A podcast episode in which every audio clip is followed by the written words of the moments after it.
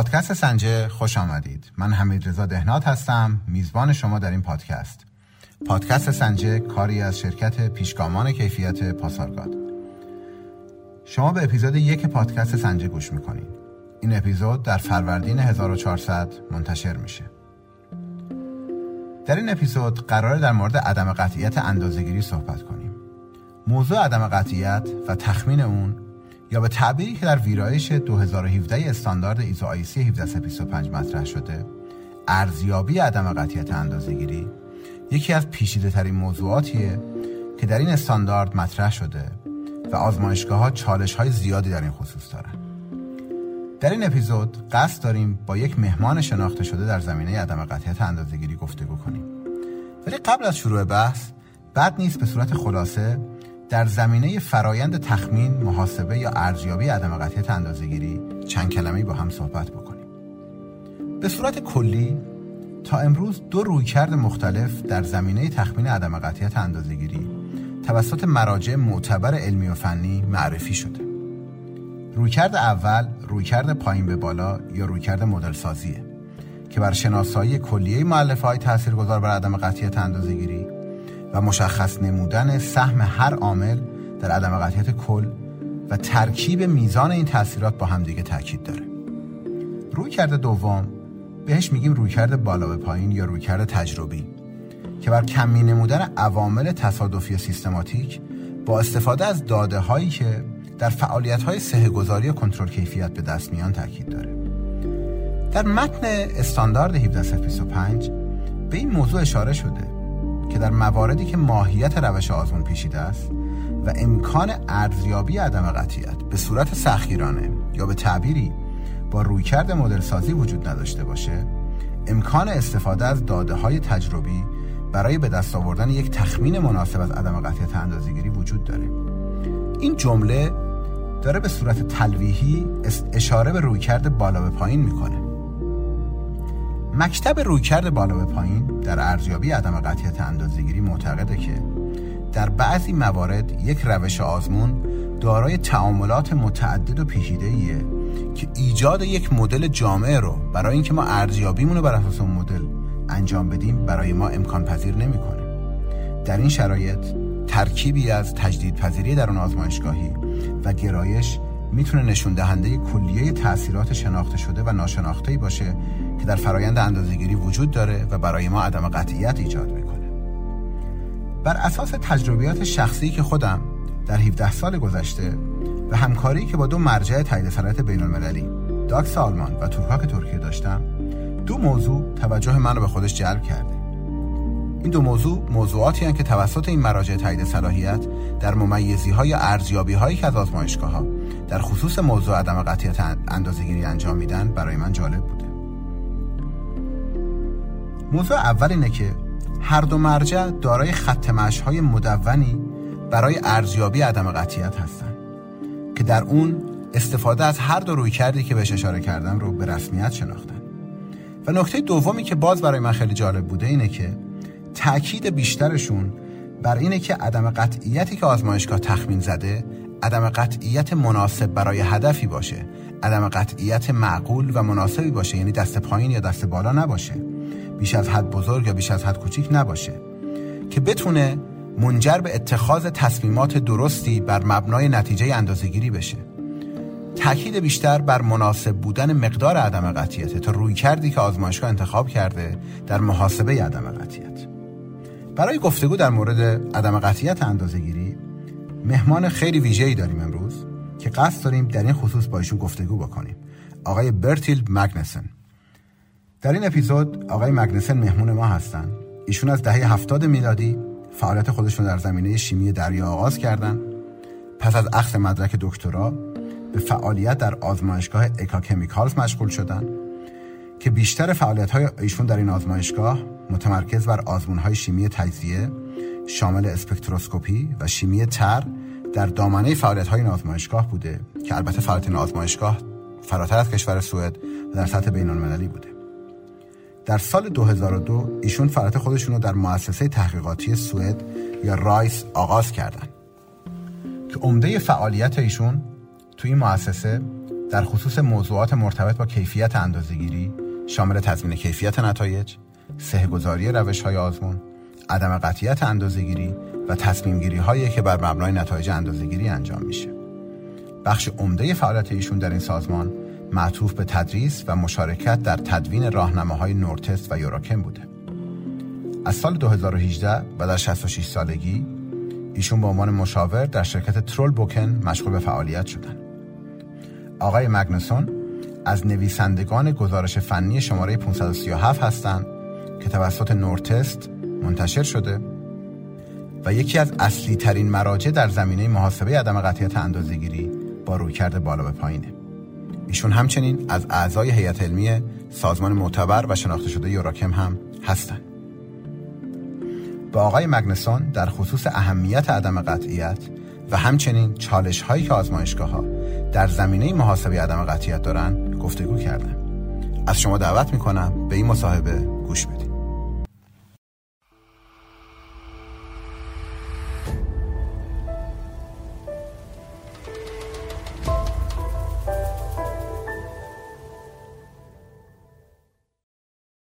Welcome to our podcast, Bertil. به پادکست ما خوش اومدیم. خیلی خوشحالیم و باعث افتخارمونه که اینجا در خدمت شما هستیم. به عنوان اولین سوال تمایل دارم که یه معرفی مختصری از خودتون داشته باشین. لطف می‌کنید خودتون رو معرفی کنین و خلاصه از سوابقتون در زمینه تایید صلاحیت آزمایشگاه رو به ما بگین. Your background in the field of laboratory accreditation. Thank you very much.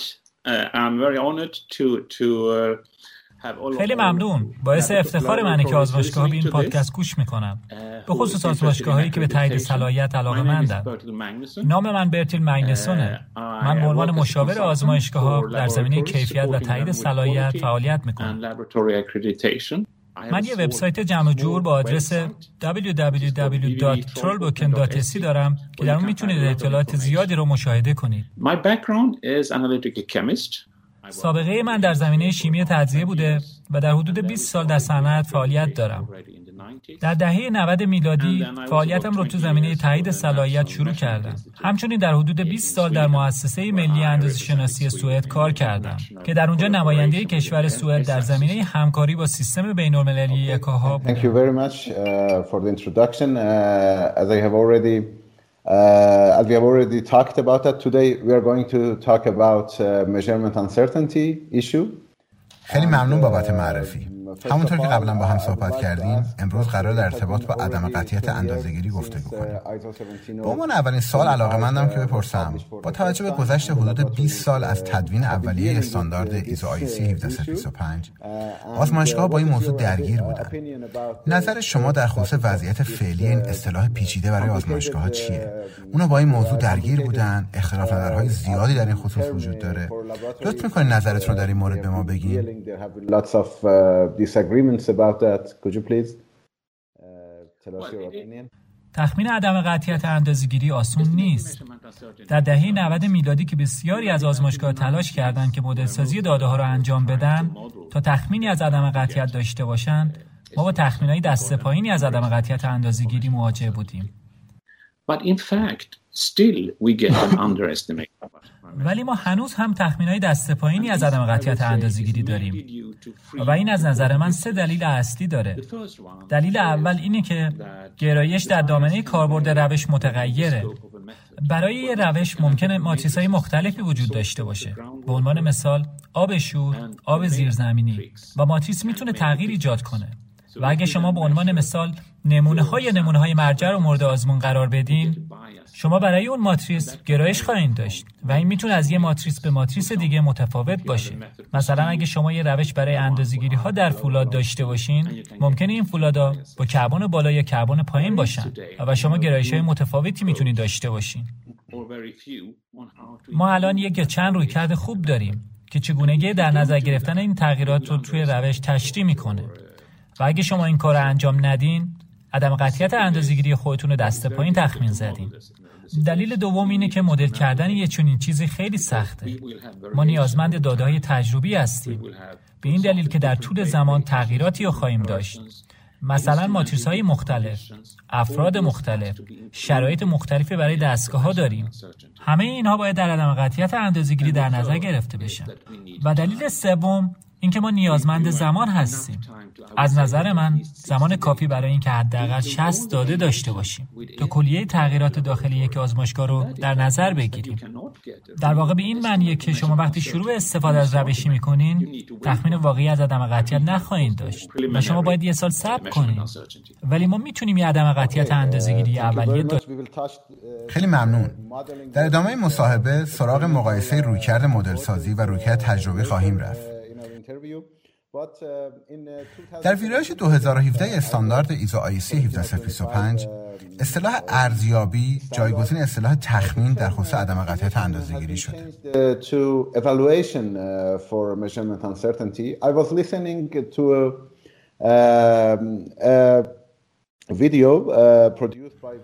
من به یک ویدیو که توسط یکی از مدرسین ایپک تهیه شده بود گوش می‌کردم که در اون میگفت منظور از ارزیابی اینه که آزمایشگاه‌ها نباید فقط محاسبه کننده عدم قطعیت باشن. در انتهای این فرایند اونا باید ارزیابی کنن که عدم قطعیت چه میزان بزرگ یا چه میزان کوچیک بوده و اینکه آیا اون برای هدف مورد نظر مناسب هست یا نه. و با تغییر این اصطلاح میخوان توجه رو به این مفهوم جلب بکنن. با این تعبیر موافقی یا فکر می‌کنی منظور دیگه‌ای داشتن؟ Do you agree with that or do you think it means something else? No, I think این حرفی که ایشون زده به این معنیه که باید تو بحث عدم قطعیت فروتن باشیم. ولی در واقع نظر من اینه که ما میتونیم از کمی کردن عدم قطعیت صحبت کنیم، از محاسبه عدم قطعیت صحبت کنیم، از ارزیابی عدم قطعیت صحبت کنیم یا از تخمین عدم قطعیت اندازه‌گیری صحبت کنیم. از هر دو این اصطلاحات استفاده شده و میتونیم از هر دو استفاده کنیم، ولی کماکان ما باید فروتن باشیم و بپذیریم که کار دشواریه و وقتی عدم قطعیت اندازه‌گیری رو به دست میاریم بایستی اونو با سایر آزمایشگاه مقایسه کنیم که ببینیم آیا عدم قطعیت ما واقع بینانه است یا خیر. منظورتون اینه که ما باید یک مقدار عدم قطعیت هدف داشته باشیم و عدم قطعیت محاسبه شده خودمون رو با این عدم قطعیت هدف مقایسه کنیم و ارزیابی کنیم که آیا الزامات عدم قطعیت هدف رو برآورده کردیم یا نه. آیا چیزی شبیه اینه یا فقط باید تخمینش بزنیم، یه مقدار داشته باشیم و هر وقت لازم بود گزارشش کنیم؟ عدم قطعیت هدف چیزی که شما بهش نیاز داریم، ولی فکر می‌کنم اینجا ما بیشتر در مورد این حرف می‌زنیم که شما یه عدم قطعیت به دست میارید و می‌خواید اون رو با تخمین واقع بینانه مقایسه کنید. مثلا اگر شما به یک استاندارد ایزو مراجعه کنید، ما اونجا داده‌های تجدیدپذیری رو میتونیم پیدا کنیم و میتونیم از اونا برای مقایسه استفاده کنیم و این چیزیه که تو رویکرد نورتست هم تشریح شده. خیلی ممنون. شما یکی از نویسندگان گزارش فنی مشهور نورتست TR 537 هستید که به نظر من اصلی ترین منبع برای رویکرد بالا به پایین در محاسبه عدم قطعیت اندازه‌گیری. من خودم به شخصه چند بار این مدرک رو و ویرایش‌های مختلف اون رو مطالعه کردم و برای من خیلی مفید بوده. میشه به صورت خلاصه در خصوص رویکردی که تو این مستند تشریح کردیم به ما توضیح بدین؟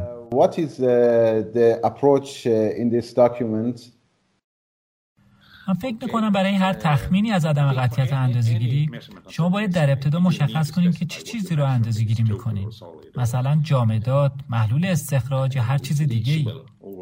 بعد از اون شما باید دامنه کاربرد روش رو بگین که چه بافت‌هایی در چه گستره‌ای از غلظت اندازه‌گیری میشن. رویکرد نورتست همچنین به داده‌های سه‌گذاری و داده‌های کنترل کیفیت نیاز داره. همچنین ممکنه به داده‌های آزمون مهارت نیز نیاز داشته باشه. شما باید بدونین که انحراف استاندارد یا عدم قطعیت در دامنه غلظت چگونه تغییر می‌کنه و در بیشتر موارد شما یه عدم قطعیت برای غلظت‌های پایین‌تر و یه مقدار برای غلظت‌های بالاتر دارید. و سپس از این داده‌ها دو مؤلفه رو تخمین می‌زنید. مورد اول تجدیدپذیری در اون آزمایشگاهیه که تلفات سختی هم داره.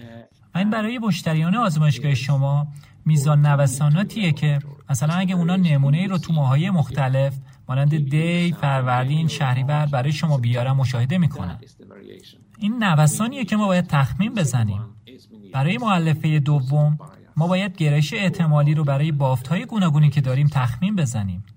و این دو با همدیگه عدم قطعیت اندازه‌گیری رو تشکیل میدن. خب خیلی ممنون. بریم سراغ جزئیات این رویکرد.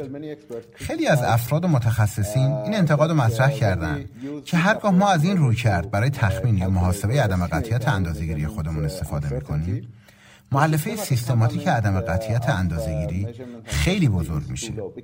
به این دلیل که به صورت معمول ما انتظار داریم خطاهای سیستماتیک تصحیح بشن و مقدار باقی مونده نباید خیلی قابل توجه باشه، ولی با استفاده از این رویکرد در مقایسه با رویکرد مدل سازی مؤلفه سیستماتیک بزرگتری را خواهیم داشت. پاسخ شما به این منتقدین چیه؟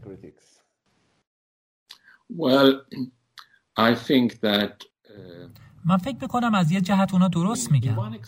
اگر گرایش از تجدیدپذیری درون آزمایشگاهی تو آزمایشگاه شما بزرگتر باشه، رویکرد نورتست منجر به تخمین دسته بالایی از عدم قطعیت میشه. ولی من فکر میکنم اگه شما دارای گرایش به این بزرگی برای یکی از بافت‌های خودتون باشین، شما بایستی روشتون رو به دو بخش تقسیم کنین. پس شما نباید گرایش‌هایی به این بزرگی داشته باشید، ولی در بسیاری از موارد ما همچنان مقداری گرایش داریم، حتی اگر کوچک باشه. ما باید اونو در نظر بگیریم. مشکل تخمین دسته پایینه، ولی شما درست میگین. افرادی که تو کلاس‌های ما حضور پیدا میکنن عدم قطعیت‌های کوچیکی دارن و سپس ما گرایش رو در نظر میگیریم و بعد از یه دوره 2 روزه عدم قطعیتشون بزرگتر میشه و اونا همیشه از این موضوع خوشحال نیستن، ولی من فکر میکنم که اونا عدم قطعیت سریعتری دارن. خیلی ممنون از توضیحاتتون. لطفاً ادامه بدین. خواهش میکنم. شما سوالتون رو بفرمایید. شما منظورتون اینه که تخمین دسته بالا از عدم قطعیت اندازه‌گیری برای تصمیمات آتی که قراره بر اساس نتایج اندازه‌گیری گرفته بشه از تخمین دسته پایین امتره؟ آیا درست میگم؟ من نمیخوام اینو بگم که ما بایستی روی این موضوع تمرکز کنیم، ولی اگر تخمین ما از عدم قطعیت اندازه‌گیری دست پایین باشه، در نتیجه امکان نتیجه‌گیری‌های اشتباه وجود داره و من فکر می‌کنم که این موضوع خیلی مهمه که ما یه عدم قطعیت صحیح داشته باشیم و شاید دقیقاً عدم قطعیتی بزرگتر، همونطور که منظور شماست. اوکی. Thank you very much. The other issue that I would like to talk to you about خیلی ممنون. موضوع دیگه که علاقه دارم در مورد اون با شما صحبت بکنم اینه که برای محاسبه مؤلفه سیستماتیک عدم قطعیت اندازه‌گیری در این مستند نورتست شما 3 رویکرد رو معرفی کردیم. 3 رویکرد مختلف رو: استفاده از مواد مرجعی گواهی شده، استفاده از داده‌های مشارکت در پیتی و مطالعات بازیافت. در مورد پیتی، در بسیاری از برنامه‌ها از مقدار اجماع شده شرکت‌کنندگان به عنوان مقدار تخصیص یافته استفاده میشه که ممکنه خود این مقدار دارای خطای سیستماتیک باشه و بنا کردن محاسبه خطای سیستماتیک آزمایشگاه برای این مقدار ممکنه صحیح نباشه. پاسخ شما به این انتقاد که از این رویکرد میشه چیه؟ What would be your answer to this critic again about this approach? پس سوال شما اینه که چقدر مقدار اجماع شده ای پیتی قابل اطمینانه؟ دقیقاً. خب تجربه نشون داده که این مقادیر بسیار قابل اطمینانن، به شرطی که تعداد شرکت کنندگان شما زیاد باشه. من میگم اگه بیش از 30 شرکت کننده داشته باشین، اونا در بیشتر موارد بسیار قابل اطمینانن. مواردی وجود داره که ما در اونا مشکل داریم و معمولا این مشکلات جاییه که در آنالایت مشکل داریم. من میتونم 2 مثال بزنم. مثلا در آزمون اندازه‌گیری قلب در رب گوجه فرنگی ما متوجه شدیم که مقدار اجماع شده در واقع خیلی کوچیک شد و ما آزمون مرجع رو برای اون انجام دادیم. و دلیل این مسئله اینه که قلع آنالایت بسیار پیچیده‌ای برای آزمونه. و مثال دیگه هنگامیه که شما میخواین کروم یا کروم کل رو تو سیلیکات یا جامد اندازه‌گیری کنین. شما به اسید هیدروفلوریک نیاز دارین و اگر شما از اون استفاده نکنین مقادیر خیلی کوچیکی رو به دست میارین. و اگه کلیه آزمایشگاه فقط از تیزاب برای تعیین کروم در بافت سیلیکات استفاده کرده باشن، شما مقدار کروم کل رو نخواهید داشت. ولی شما همچنین میتونید به این موضوع فکر کنین که چه چیزی رو تعریف کردین. اگر محلول استخراج مد نظر شما باشه، کار انجام شده درسته. Okay. Thank you very much. The other question is that خیلی ممنونم. سوال دیگه که دارم اینه که در بسیاری از متون مرجع، به خصوص اونایی که رویکرد مدل سازی یا پایین به بالا رو تشریح کردن، از اصطلاح عدم قطعیت نوع آ برای مؤلفه تصادفی عدم قطعیت استفاده کردن. در بسیاری از اونها من متوجه شدم که میگن شما باید اندازه‌گیری‌های تکراری خودتون رو در شرط تکرارپذیری انجام بدید، یا فقط از اصطلاح تکرارپذیری برای نشون دادن اینکه چگونه این مؤلفه نوع آ رو باید تخمین زد استفاده میکنند. ولی در مستند نورتست شما خیلی شفاف و صریح گفتین که اندازه‌گیری‌ها باید تحت شرایط میانی یا شرایط درون آزمایشگاهی انجام بشن تا یک مقدار واقعی رو برای تاثیرات تصادفی داشته باشیم. نظر شما در مورد این تفاوت در این دو تا رویکرد چیه؟ What do you think is that the difference in these two approaches? خب من فکر می‌کنم که دوست من شما خودتون به این سوال پاسخ دادین. قطعاً تکرارپذیری فقط به نوسانات کوچیک درون یک روز اشاره داره و نوسانات کل رو نشون نمیده، و این موضوع در کتاب مقدس ایزو برای عدم قطعیت اندازه‌گیری گام مورد اشاره قرار گرفته. اونجا میگه که شما باید همچنین نوسانات در طول زمان رو بررسی کنین. من فکر می‌کنم که این موضوع خیلی ساده است. ما باید همه نوسانات رو برای اینکه تخمین دست پایین نداشته باشیم در نظر بگیریم. شما منظورتون اینه که ما باید نوسانات ناشی از زمان رو درون آزمایشگاه ارزیابی کنیم و فقط نوسانات تکرارپذیر رو در نظر نگیریم. در غیر این صورت تخمین دست پایینی از عدم قطعیت نوع آ یا مؤلفه تصادفی خواهیم داشت. آیا درست میگم؟ در هر دو رویکرد مدل سازی و بالا پایین این موضوع صادقه و خیلی فرق نمی‌کنه کدوم رویکرد انتخاب بکنیم. نه اصلا فرقی نمیکنه. و البته در بعضی از آزمون‌های فیزیکی که شما دستگاهی خیلی باثباتی دارین، ممکنه نوسانات ناشی از زمان بسیار کوچیک باشه، ولی ما باید اونا رو بررسی کنیم. بسیار خوب. موضوع دیگه‌ای که همیشه برای من جای سوال بوده، اینه که هنگامی که ما می‌خوایم مؤلفه گرایش رو با استفاده از رویکرد نورتست تخمین بزنیم،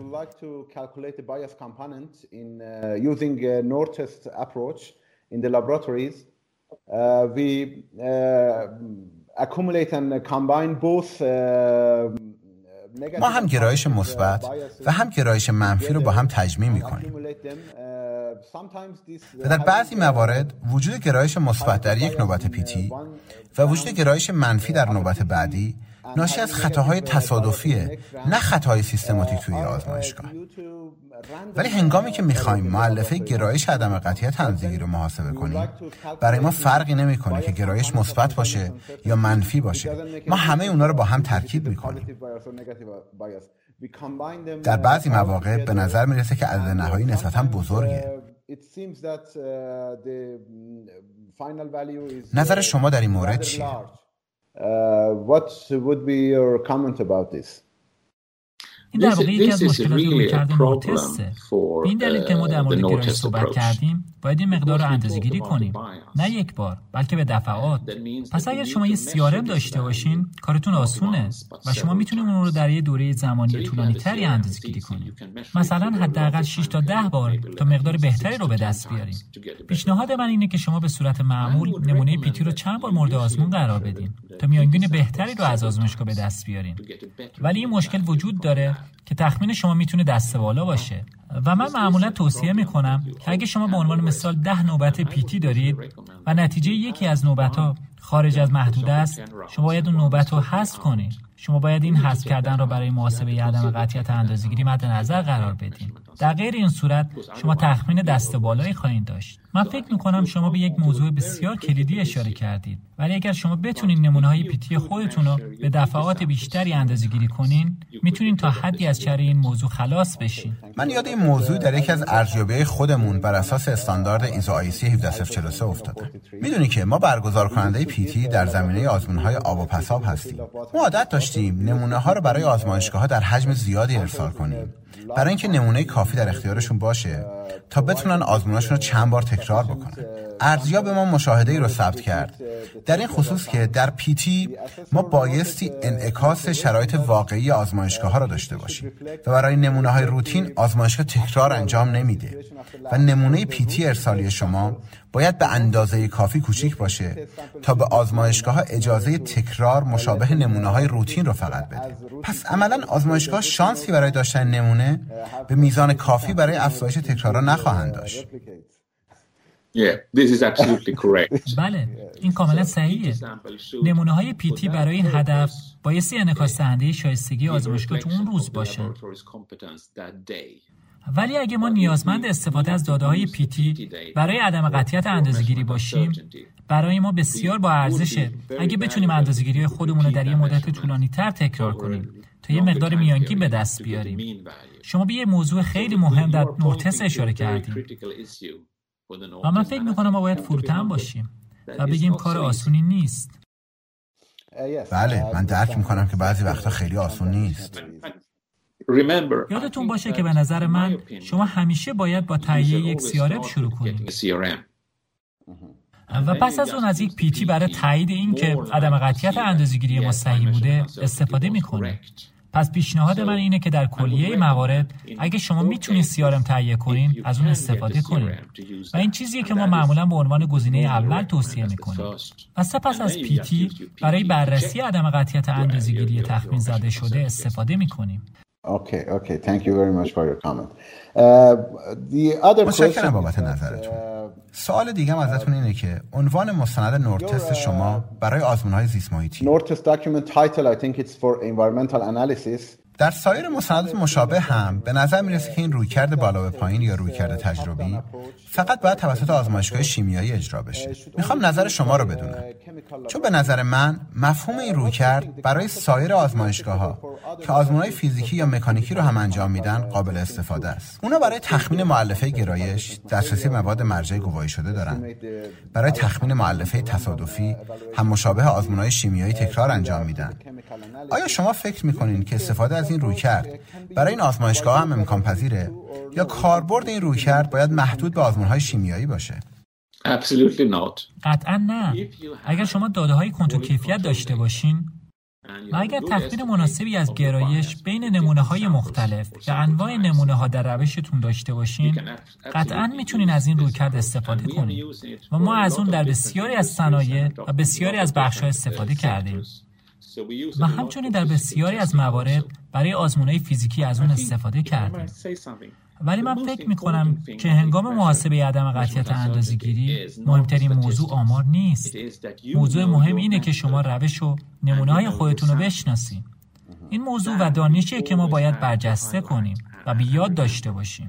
به عنوان مثال اگر ما در مورد آزمون خون صحبت می‌کنیم، مسلماً نیاز به دکتر داریم که از نحوه برداشتن نمونه‌ها آگاهی داشته باشه و همینطور در مورد مشکلات اون آگاه باشه و نیاز به یک شیمیست تجزیه داریم که روش رو بشناسه. پس این دانش تجمیع شده است که ما برای تخمین عدم قطعیت اون نیاز داریم، نه فقط محاسبه یا ارزیابی. Okay. Thank you very much.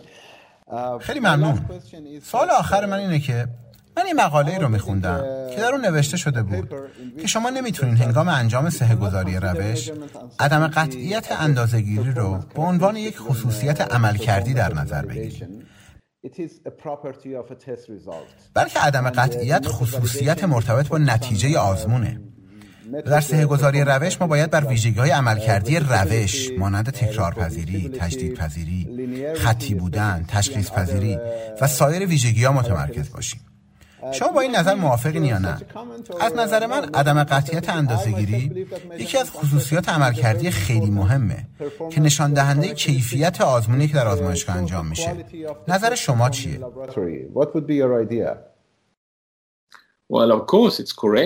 مسلماً این درسته که عدم قطعیت اندازه‌گیری ویژگی نتیجه آزمونه و این چیزی که ما داریم در موردش حرف میزنیم. موضوع دوم اینه که آیا عدم قطعیت میتونه همچنین ویژگی روش هم باشه؟ من معمولا توصیه میکنم که هنگامی که در مورد صحه‌گذاری روش صحبت میکنیم و این رویکردیه که یوراکم هم از اون استفاده میکنه سه گذاری زمانی انجام میشه که به عملکرد روش توجه کنیم و اونها رو با نوعی از الزامات مقایسه کنیم. سپس ما میتونیم از این داده ها به همراه داده های کنترل کیفیت برای تخمین عدم قطعیت اندازه‌گیری استفاده کنیم. پس من میگم که این یک قدم دیگه است. ولی آیا عدم قطعیت اندازه‌گیری میتونه ویژگی روش باشه؟ بله، میتونه باشه. ولی باید یادمون باشه که این برای نمونه‌های روتین عادیه. من طرفدار شدید آزمون‌های دوتایی هستم. به این دلیل که هنگامی که در مؤسسه ملی اندازه‌گیری کار می‌کردم، نمونه‌های زیادی رو دریافت می‌کردیم که برای ما ناشناخته بودن.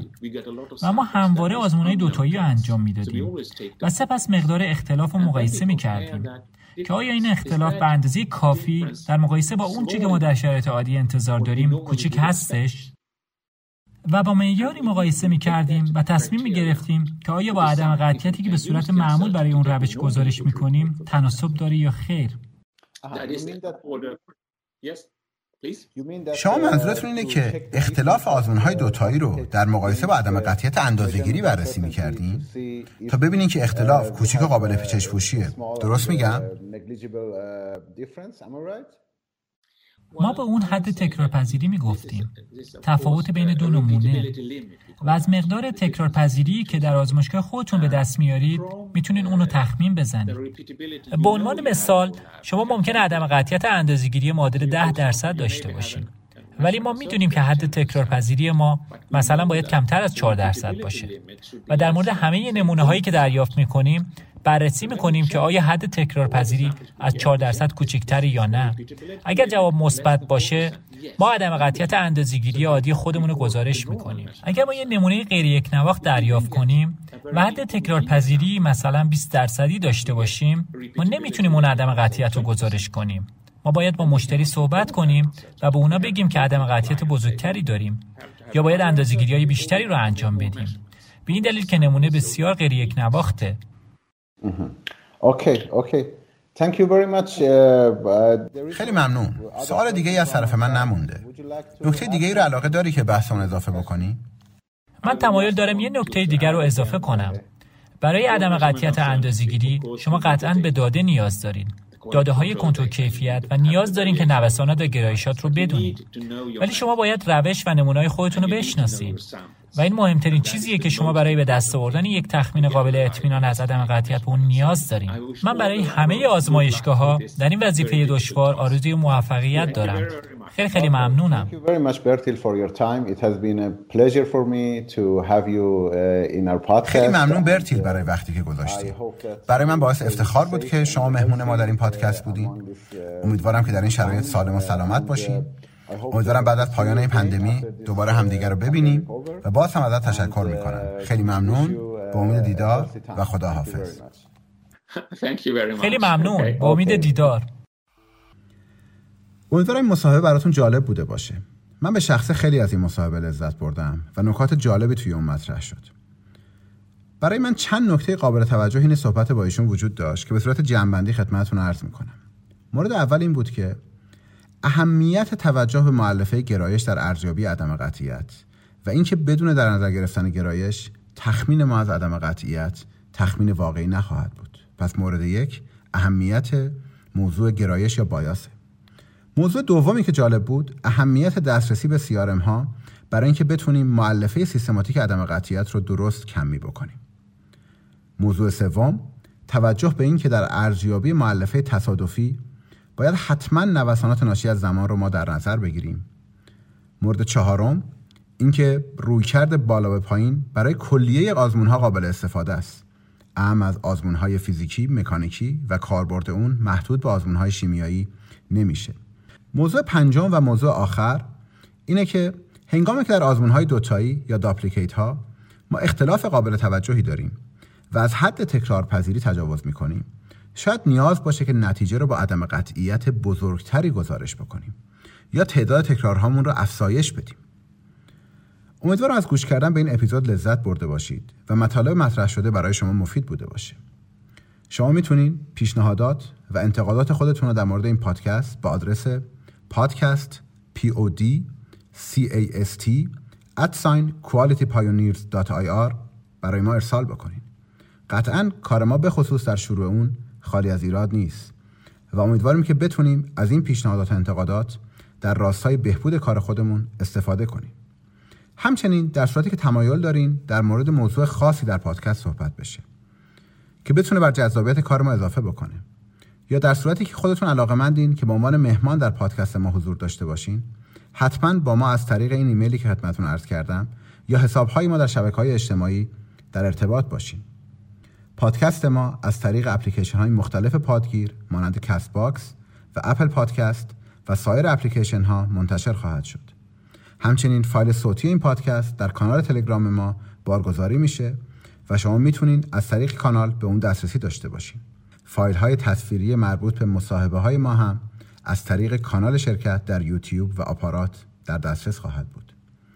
در پایان امیدوارم که انتشار این پادکست بتونه در آگاهی بخشی به شما موفق باشه و در صورتی که از پادکست ما راضی بودین، حتما شنیدن این پادکست رو به دوستان خودتون هم پیشنهاد بدین.